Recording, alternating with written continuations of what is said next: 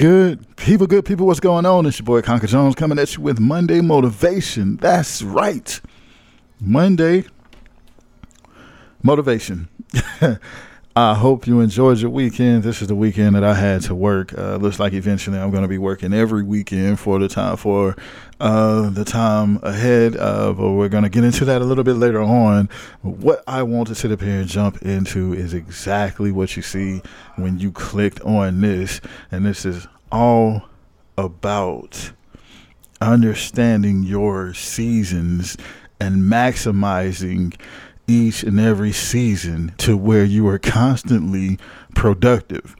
I say this because I haven't been able to write in a couple of months. Well, at least not write poetry uh, in a couple of months. But then I decided to adjust my focus and put it on something else.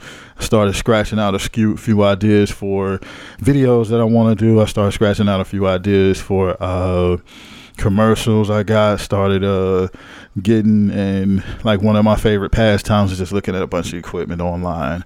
It really brings me joy to look at all this equipment. Some of it I may never own, but it brings me joy to look at it. But anyway, in the process, uh, after me adjusting my focus and taking it off, not having the ability to write and getting some other stuff off of my chest, it gave me the ability to write again. Uh, but see, that's because I like decided that I'm not going to let being in a situation to where I cannot write take over and control me and let it tear me down. And that's what I'm saying to you.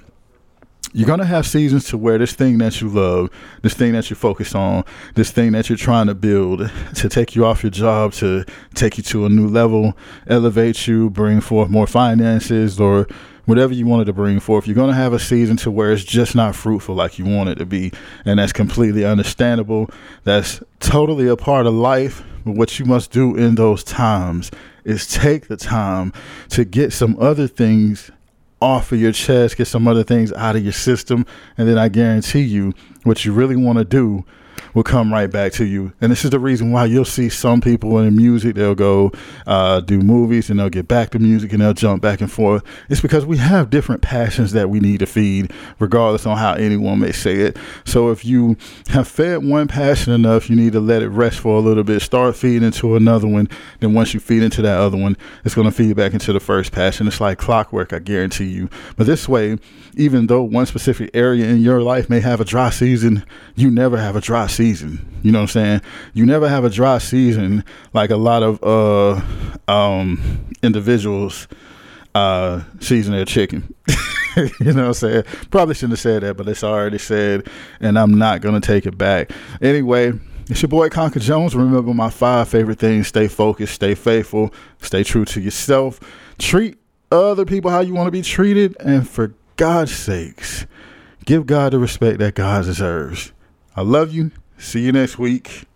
Peace.